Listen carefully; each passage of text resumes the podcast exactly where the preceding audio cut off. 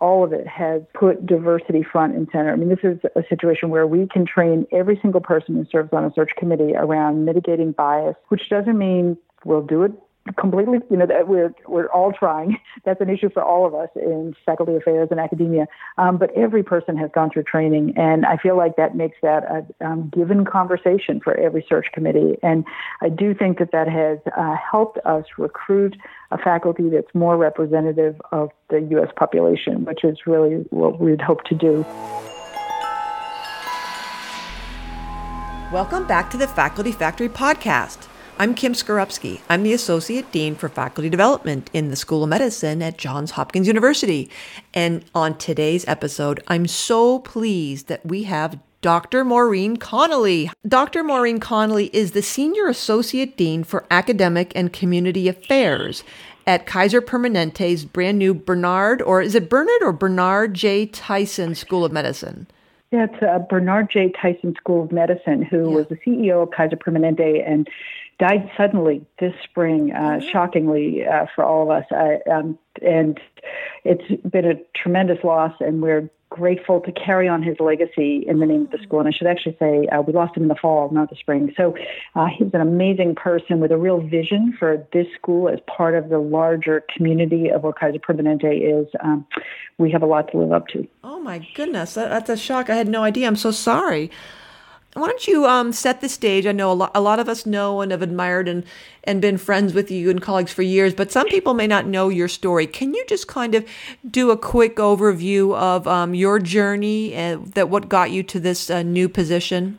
Yeah, sure. Thanks. Um, so I'm a general internist by training, uh, Boston born and bred. I trained up and down the East Coast for a good 15 years, but I ended up back at Harvard Medical School back in the days of the dinosaurs, I'd say, uh, for about 25 years. I did my fellowship there in general internal medicine and my MPH and stayed on in an academic department of population medicine was very interested in women's issues in the medical school and joined a joint committee on the status of women. Um, that's where I started to think more about administration. We did a survey of all the faculty at Harvard to understand the experience of career satisfaction for faculty, and that was sort of a springboard for me into faculty affairs. So I spent 13 years at Harvard, starting as assistant dean and for the last eight, uh, dean for faculty affairs, where we really focused both on faculty development and faculty affairs uh, issues. And uh, um, I was very fortunate to be given the opportunity to join Fisher, of the Permanente Bernard J. Tyson School of Medicine, as they're getting it off the ground. Um, we are welcoming our first class this July, which is very exciting. And so um, about 18 months ago, I decamped to the West Coast after having been in LA one day in my life before I interviewed for this job. Uh, and it's been really an extraordinary opportunity. Uh, both my positions have been. I mean, I, I will just say, and I think you share this, uh, working in faculty affairs is an extraordinary privilege. I love what I do every single day in both these roles that I've had at two different schools. And um, so it's great to be able to share with you today uh, sort of some of my experiences and, and to learn from this podcast with so many of our colleagues uh, yeah. joining you this has to be a, a, new job is is challenging enough learning the culture learning the people um, understanding what what are what are the you know difficulties what are the strengths and getting to know the players i can't even imagine what that must be like or how many factors that you, you, you multiply this by when you were in a brand new school. how did that happen? Yeah, you know, um, obviously those of us who are school on the legacy sort of walked into our roles with a tremendous amount of history about uh, how we got to where we are and, as you said, culture uh, that uh, we join. And it's very different at a brand new school. Uh, Kaiser Permanente is a very interesting organization. I've had the privilege of collaborating over the years through my prior role uh, in the Department of Population Medicine. I know a lot about it, but what I didn't know when I came is the long um, tradition that they've had in um, medical education. So they have students from all over the country rotating through here. They have residents and a very extensive graduate medical education program. So the idea that they were starting a medical school isn't quite as foreign um, as you think. Uh, but it, it, people have been thinking about this school for 10 years, so it was not absolutely, you know, ground zero uh, when I started. Um, but there were so many things to think about and things we take for granted, whether it's a faculty data system or an infrastructure for faculty development. These were all, you know, new things for us. Um, and uh, we had a chance to kind of shape it the way we would like. So, um, among the things you know we had to think about were how do we um, help individuals who've been teaching students who come from other schools to start to think about themselves as part of their own school. Um, how do we get them to connect uh, when the practice space or the research space at Kaiser Permanente really has a different ethos, understandably, because the, the goals there are so different. Um, and we've been bringing people together where uh, one thing that's been remarkably different has been the rapidity with which we have to recruit faculty. Um, we will ultimately have in the five to 600 faculty range because there's a lot of one-on-one teaching that's targeted in our school. And um, that's just a lot of people. We do searches where we're hoping to, you know, recruit 56, and that's a lot, very different from anything I've experienced in my prior role. Um, when before I came, uh, the 22,000 physicians at Kaiser Permanente, uh, there was a survey done, and over 7,000 of them said they'd like to be in the faculty. So we have a pool of incredible candidates, which is great. Uh, you know, wonderful people to choose from. Many who've had academic experience, leadership experience, and they are primed and ready to go. Um, but we also have people who really haven't had a lot of experience on a faculty, and so this is our chance to sort of help get them up to speed as to what it means uh, to contribute in an academic environment. Unbelievable. It's fun. I'll tell you, you know, it's never boring. And I think you'd say the same for faculty affairs. There are so many dimensions to what we do. Um, but it certainly um, has been exciting to meet new colleagues and to the sort of gleam in people's eyes about starting a medical school. What a privilege. And, and that's part of what drew me here was the privilege of thinking about an endeavor where hopefully you get some things right from the start as opposed to retrofitting, um, which is what we often do when we have tradition and legacy that we are working within. So um, that's, that's been a great opportunity. So before I forget, I, so I'm thinking two questions. So first, of course, operationally, how do you build a team? Do you even have a faculty mm-hmm. development, community affairs, faculty affairs team in place? You know, did you recruit internally, externally, a combination of both? And um, you said something really important, and that was, you know, this isn't one opportunity to get it right, to maybe um, mm-hmm. not make some mistakes through the years, through you know, you're being an academic your whole entire career and working in leadership. Can you, um, the second part of my question was, can you reflect on or share with us any of those? Okay, great. This was my one time to make sure that uh, I'm making something up that, that will be really transparent around promotion mm-hmm. opportunities, or um, startup packages would look like this, or mentoring might look mm-hmm. like that. I mean, so those are the kind of two things that popped in my head before I forget them.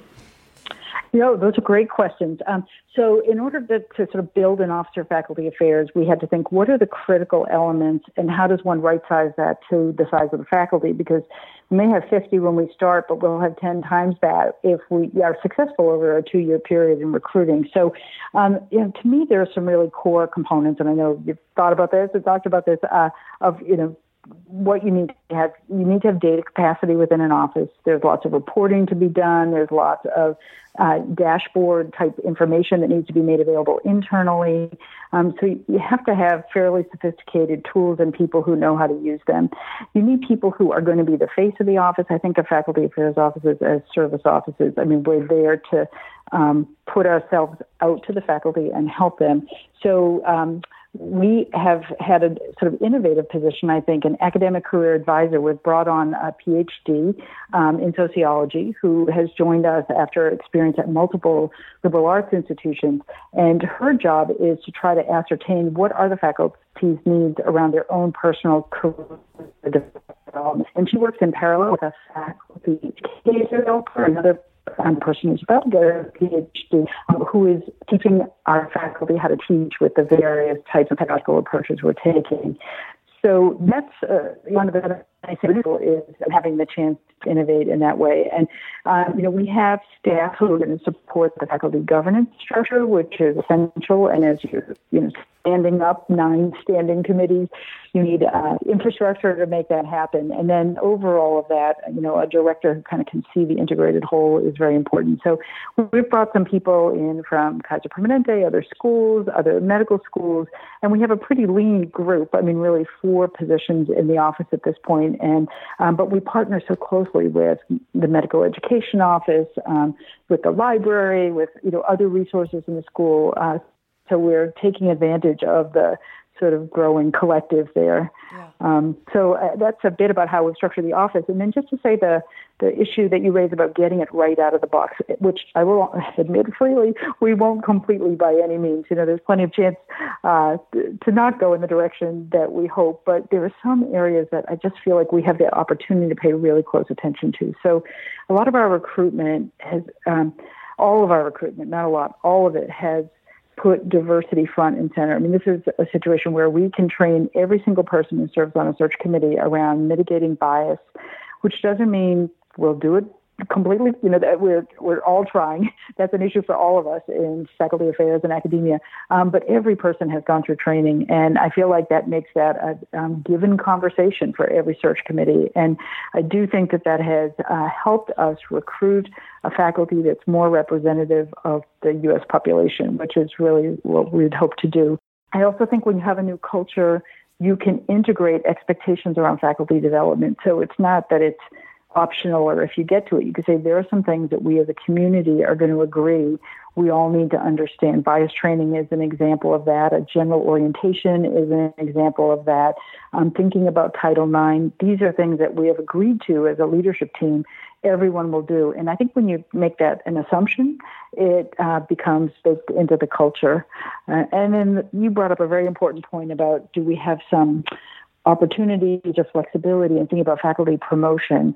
And we certainly do. We've tried to draw our criteria very broadly in terms of recognizing a variety of forms of scholarship. Um, I'll be putting this podcast on my CV, for example. You know, this is, uh, we want to recognize all the ways that people reach out um, to support health and well-being, not just in academia, but in um, communities, lay communities. So, uh, you know, that was one of the most exciting and fun parts for me was thinking about the criteria in a somewhat broader sense and recognizing um, something I've learned through the AAMC, frankly, conferences I've gone to, that if we can't link our promotion criteria to our mission, then they're completely disconnected. Mm-hmm. And we really need to build criteria that reflect where the school wants to be as a community and culture. So doing that has been really fun. And um, I- am looking forward to seeing how it resonates as our faculty yeah, move up I, the ladder. That's just so key, isn't it? Linking mission to faculty mm-hmm. advancement. I mean, that is.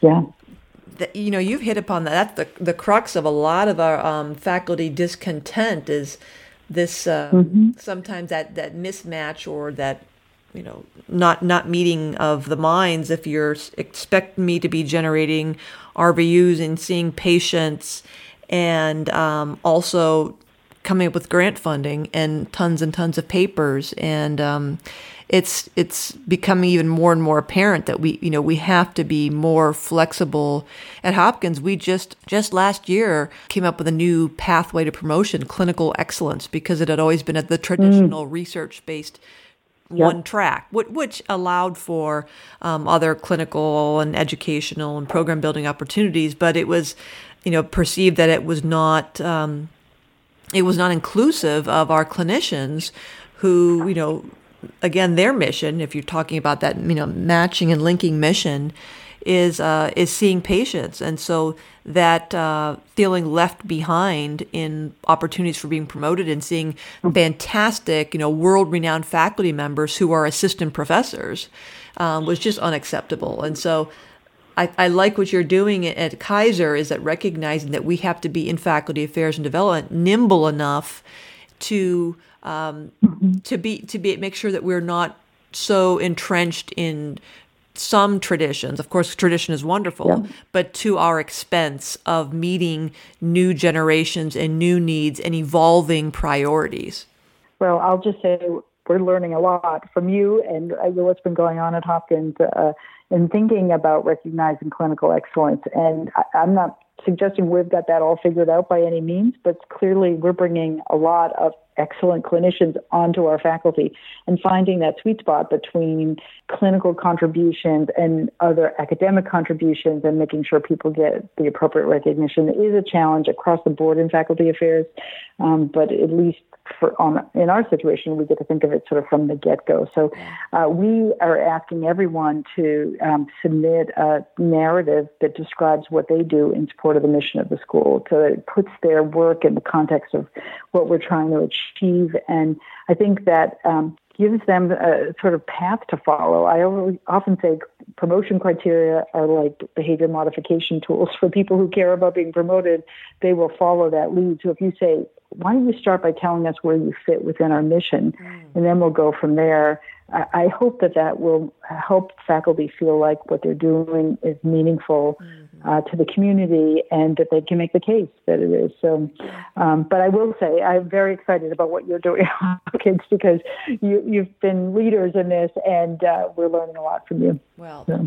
it's nice, but I, I love how you are um, leading with building a culture where you're setting expectations around that that mission, leading with mission, because you know you know mm-hmm. Tait Shanafelt's work with burnout that if we're not spending you know 20% of our work week doing things that are that we're passionate about uh, we're more likely to be burned out. Mm-hmm. So it sounds to me like if you've decided that this is part of the the Kaiser culture, leading with mission 1st mm-hmm. my gosh, you know, it sounds like you're going to head off a lot of that that sense of disconnect, that sense of isolation, or you know, not fitting in because you're making that transparent right up front that no, we're all about this mission and and I love that you've yeah. embedded that in the expectations around annual reviews and and sounds probably mentoring as well.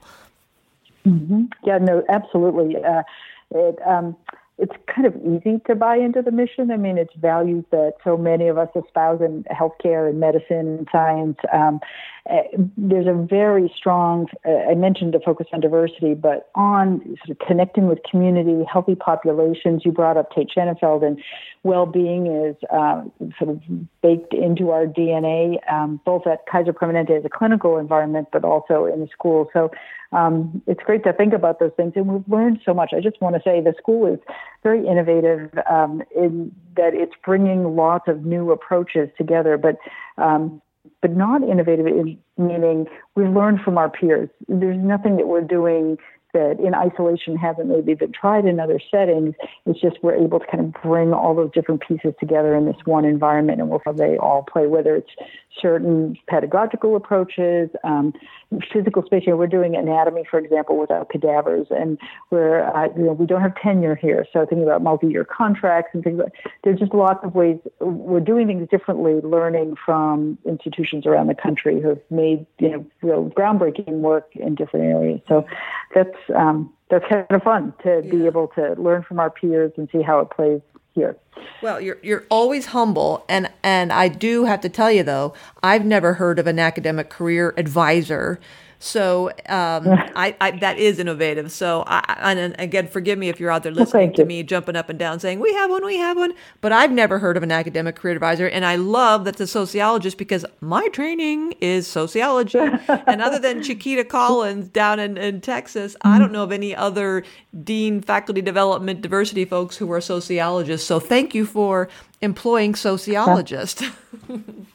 We're thrilled to have her, and uh, it was clear as a, good fit from the get go. And you know, she's helping us understand mentorship networks because you've brought that up a couple times. So uh, I don't know that everyone would appreciate uh, at Kaiser Permanente there are about 170 to 180 principal investigators who do primarily um, EPI, biostats, public health policy related research, but some um, more genetic based research um, and uh, there's that group. Then there's tremendous effort in the areas of quality improvement and systems management. So though um, it hasn't been itself an academic institution, there are many people who would be full professors at many of our institutions just by virtue of the work that they do. So um, our academic career advisor, uh, Dr. Kim Bong, is kind of building the network, learning from our department chairs and other groups within Kaiser Permanente. Who are those people who um, we can either connect students with for scholarly projects or you know, new clinical faculty who are coming on board to teach and have never written a paper, and they would like to partner with someone to develop an opinion piece or, you know, collaborate in uh, research projects. So I think it takes some work to get to know who your community is and what those resources are. So it's great to have an, a dedicated person who um, sees that as her mission. And I'm hoping that'll bear fruit. And, and I hope we'll study it and write about it. So we'll share with you what we learned. Thank you. That's wonderful. Maureen, uh, you and I were kind of chatting earlier about just the whole the whole career around academic affairs and faculty development, and and I think you wanted to share with the podcast audience some thoughts on on for for folks listening out there about you know no, none of us ever we always share this. None of us ever thought that we'd go into administration and be a dean. Mm-hmm. And so um, I think you want to talk a little bit and share something about that. Well, you know, it's interesting over the years, and I'm sure you've had this um, in your experience, Kim, that individual faculty, uh, whether they're on committees we serve on or they're coming for advice in the office, say, you know, how did you end up here? And I might be interested in a job like that. And I think our colleagues who go to, say, the AAMC Mid-Career Women's Training or ELAM or other programs uh, will um, often be looking to find that administrative career path. For those of us who are clinicians, being a department chair seems like sort of the obvious direction, but not everyone's going to stay and sort of balance a you know clinical research and teaching portfolio. So I, I do think um, academic administration is this largely um, unknown pathway for those of us who go to graduate school, medical school. And, um, you know, there's so many rich opportunities and ways to have impact in academia. I certainly did not have this on my radar. And I, I often say that the person, uh, one of the people who was Dean for Faculty Affairs before I was, had been in the job for 27 years. And it's hard to have a job on your uh, career path that only opens four times a century. So that uh, you know well, when, you didn't even think of it necessarily. When you put it that way, four times a century, that is, isn't that, that is so true though, because we're seeing like my, my bosses are, are uh, the two people I most admire at, at Hopkins are well I guess I'm not going to say their ages they would be mortified but uh, people are sta- people are sticking around a lot longer. And so you're right when you talk about leadership opportunities you can count many of us can count on one hand uh, where you can go next. And especially when people you know God bless them are are doing great and they're healthy and they're mm-hmm. they're they're curious and they're productive. And so they don't want to um, leave and so you kind of think, well, there's really not that many opportunities around here. Yeah, no, um, but this is where I think the AAMC plays a great service for all of us because we come to see other roles that are possible in leadership at medical schools that would never have occurred to us. And you know, one of the things I always say is nobody went to school to do faculty affairs, uh, and that applies to the most junior person in the office, the you know, front desk receptionist, to the dean as a rule. And I think that we have a lot to learn. It, it, in my experience, has led to a more democratized office where we really have the chance to pick people's brains. And I love when we hire a new staff person who's never been in faculty affairs but comes in and sees our systems or processes.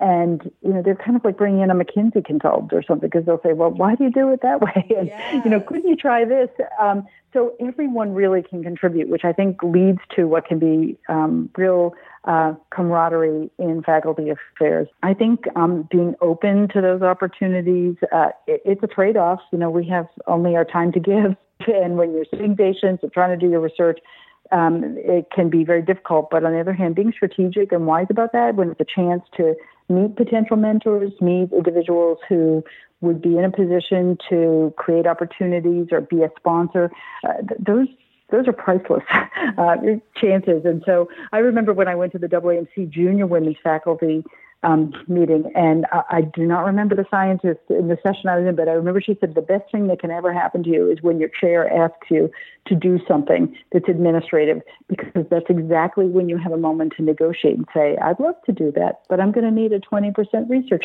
assistant if you want me to run, you know, the promotion committee in my department, whatever." So I think that um, putting oneself forward, taking those chances, and using that as a way to increase um, the support you get so you can balance it are all, you know, kind of great lessons for a faculty career, but also can sort of be a springboard into academia. And then I think connecting with the AAMC to the extent that one can is really helpful. And um, one usually does that through official positions at the school, but they have, you know, the minority faculty training programs and women's programs we talked about and other kinds of opportunities. And I think that's where you meet your peer group and you really can get kind of mentorship. I look for you and I getting to know each other and learning from each other. So um, I think there are some ways to be strategic about it. Yeah, um, you're you're fading out a little bit, so I hope we're going to be able to resolve some of your phone.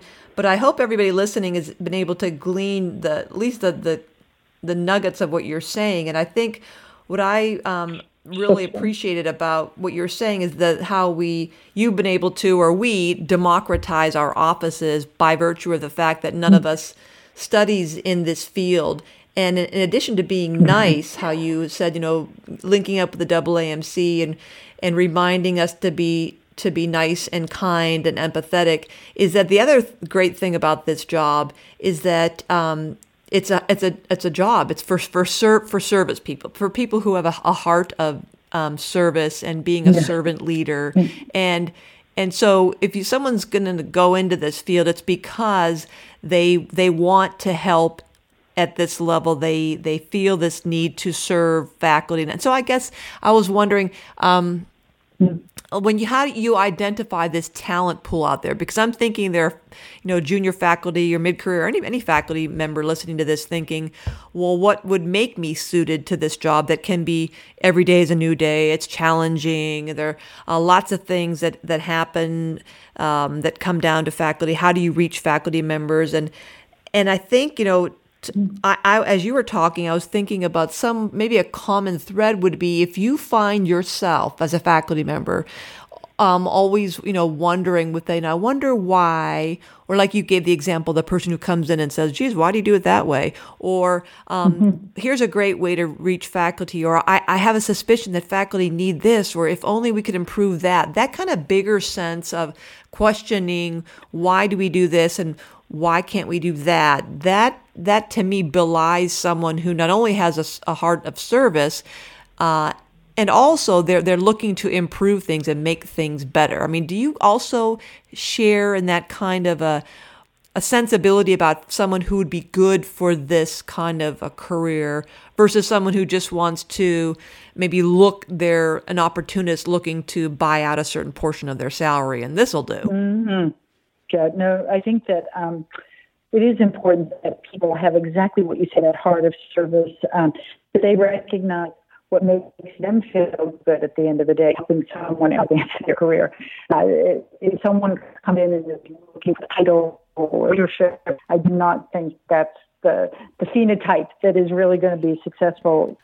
I, I agree. I agree. Um, it's a different, it's definitely a, a unique space and something none of us ever prepared for. So, um, observing and and talking and getting involved in the AAMC and being curious and, and re- respectful of a culture and volunteering, having, you know, putting yourself out there for opportunities to take advantage of um, leadership positions seems to be a, also the, the a common theme or denominator with many of us. Well, Maureen, I think I'm gonna um, we'll let you go now. I know you're really busy, and uh, I know our connection from Pasadena, California, to Baltimore, Maryland, has not been ideal.